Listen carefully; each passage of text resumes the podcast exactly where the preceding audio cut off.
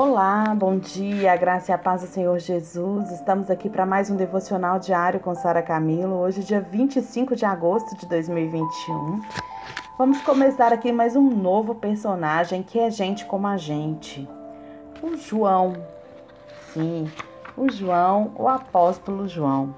Sabia que ele é gente como a gente? O nosso versículo-chave está em João, capítulo 20, verso de 2 a 8. E diz assim. Então, então correu ao encontro de Simão Pedro e do outro discípulo, aquele a quem Jesus amava, e disse: Tiraram o Senhor do sepulcro, não sabemos onde o colocaram. Pedro e o outro discípulo saíram e foram para o sepulcro. Os dois corriam, mas o outro discípulo foi mais rápido que Pedro e chegou primeiro ao sepulcro. Ele curvou e olhou para dentro Viu as faixas de linho ali, mas não entrou. A seguir, Simão Pedro, que vinha atrás dele, chegou, entrou no sepulcro e viu as faixas de linho, bem como o lenço que estivera sobre a cabeça de Jesus. Ele estava dobrado à parte, separado das faixas de linho. Depois, o outro discípulo, que chegara primeiro ao sepulcro, também entrou. Ele viu e creu.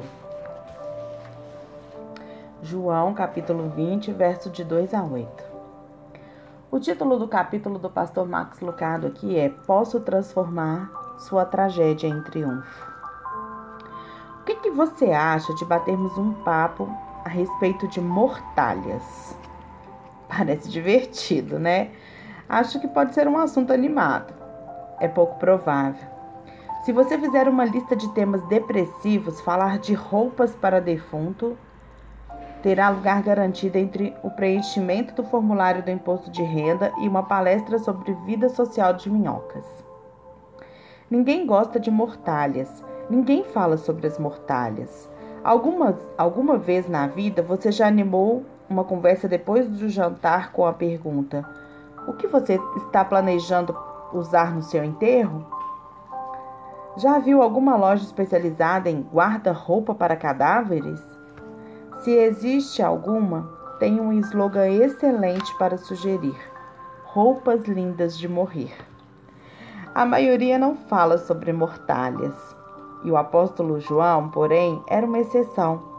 Pergunte e ele dirá como passou a considerar mortalhas como símbolo de triunfo. Isso mesmo, ele não pensava assim a vida inteira. Quando ainda era uma forma tangível de lembrar a morte, do seu melhor amigo Jesus, a mortalha costumava ser para ele um símbolo de tragédia. Mas no primeiro domingo de Páscoa, Deus pegou as roupas mortuárias e fez delas o símbolo da vida. Será que ele pode fazer o mesmo por você? Todos nós, queridos, enfrentamos momentos de tragédia, não é verdade? Mas ainda todos nós recebemos símbolos da tragédia. O seu pode ser uma pulseira de identificação do hospital, uma cicatriz, uma carta intimidando a comparecer na presença de um juiz. É, não gostamos desses símbolos, nem nos desejamos. Como carros amassados em um ferro velho, eles se amontoam lá no nosso coração como lembranças ruins. Será que Deus poderia usar essas coisas, essas lembranças ruins, para promover o bem? O que, que você acha? Até que ponto a gente pode caminhar com versículos como este? Sabemos que Deus age em todas as coisas para o bem daqueles que o amam, como está lá em Romanos 8, 28. Será que todas as coisas incluem tumores, testes, temperamentos e términos? João responderia com um sim. Ele diria que Deus, ele pode transformar qualquer tragédia em triunfo, desde que você se disponha a esperar e acompanhar. Para provar essa tese, ele falaria a você sobre uma sexta-feira em particular. João, ele ia contar para a gente esse caso, olha. Depois disso, José de Arimateia pediu a Pilatos o corpo de Jesus. José era discípulo de Jesus, mas o era secretamente, porque tinha medo dos judeus. Com a permissão de Pilatos, veio e levou embora o corpo. Ele estava acompanhado de Nicodemos, aquele que tinha visitado Jesus à noite. Nicodemos, ele levou cerca de 34 quilos de uma mistura de mirra e aloés.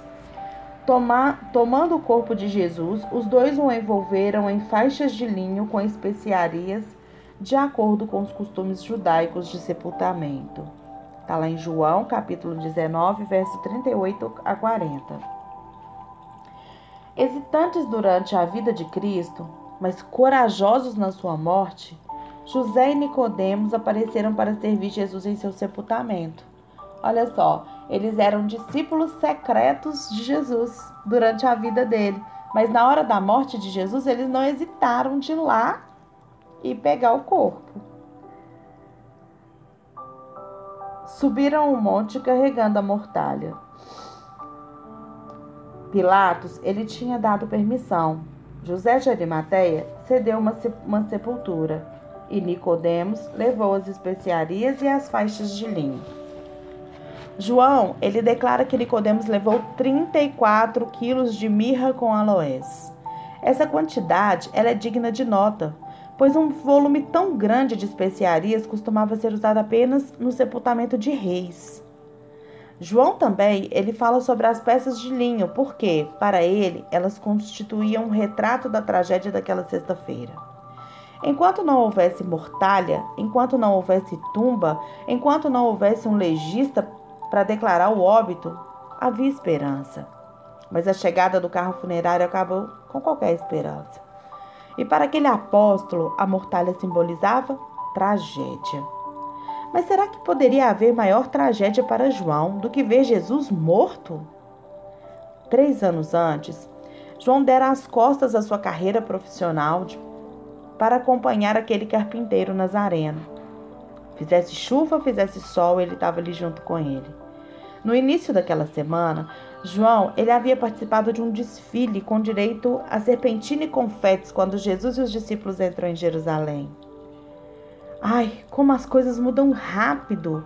O povo que chamava Jesus de rei no domingo passou a pedir a sua morte na sexta-feira seguinte.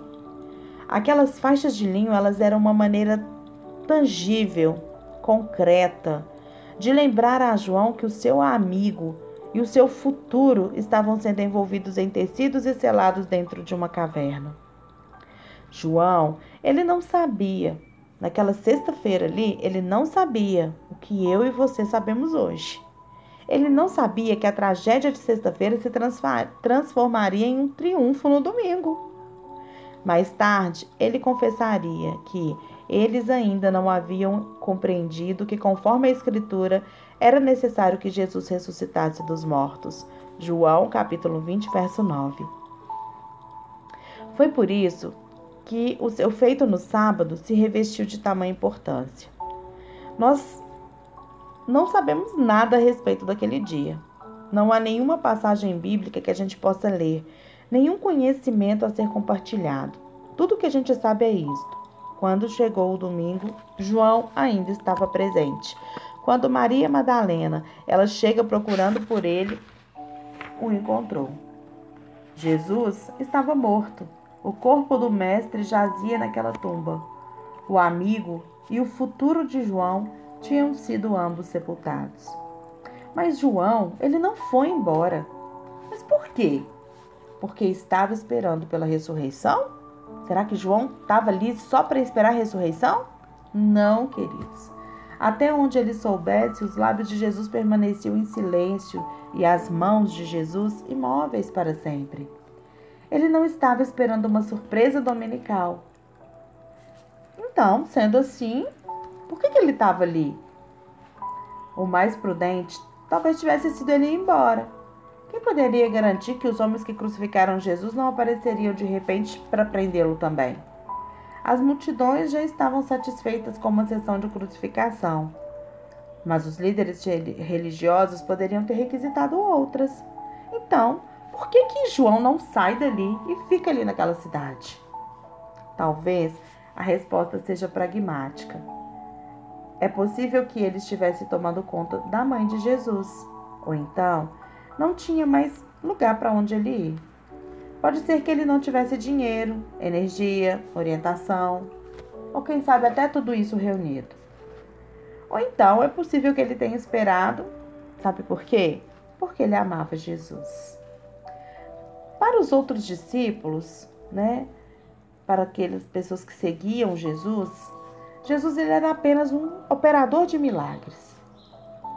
Mas para os seus discípulos próximos ali, Jesus era um mestre. Para alguns, Jesus era a esperança de Israel. Gente, mas para João, ele era tudo isso e muito mais. Para João, Jesus era seu amigo. Você não abandona um amigo, mesmo quando esse amigo morre. João, ele não saiu de perto de Jesus. Ele tinha hábito de fazer isso. Estava perto de Jesus no cenáculo, no Getsemane, aos pés da cruz, no momento da crucificação, e também a poucos metros do túmulo durante o sepultamento. Será que ele entendeu o que Jesus disse? Eu acredito que não. Será que ele estava feliz pelo fato de Jesus ter feito o que fez? Não. Mas ele, deix... Mas ele deixou Jesus? Não. E quanto a você, eu quero te perguntar aqui nessa manhã. Se você estivesse no lugar de João, o que, que você faria? Quando, como que você reage quando chega um sábado na sua vida. Quando está em algum ponto entre a tragédia de ontem e o triunfo de amanhã. O que que você faz quando chega o sábado na sua vida? Quando você está vivendo esse momento pós-tragédia, sem saber o que vai acontecer no futuro, você abandona Deus ou você permanece com Ele? Pense sobre isso nesse dia. Qual tem sido o seu posicionamento pós-tragédia? Como tem sido esse sábado na sua vida? Nunca esqueça que todas as coisas cooperam para o bem daqueles que amam a Deus e vivem segundo o seu propósito. Deus abençoe o seu dia. Amanhã nos encontramos aqui.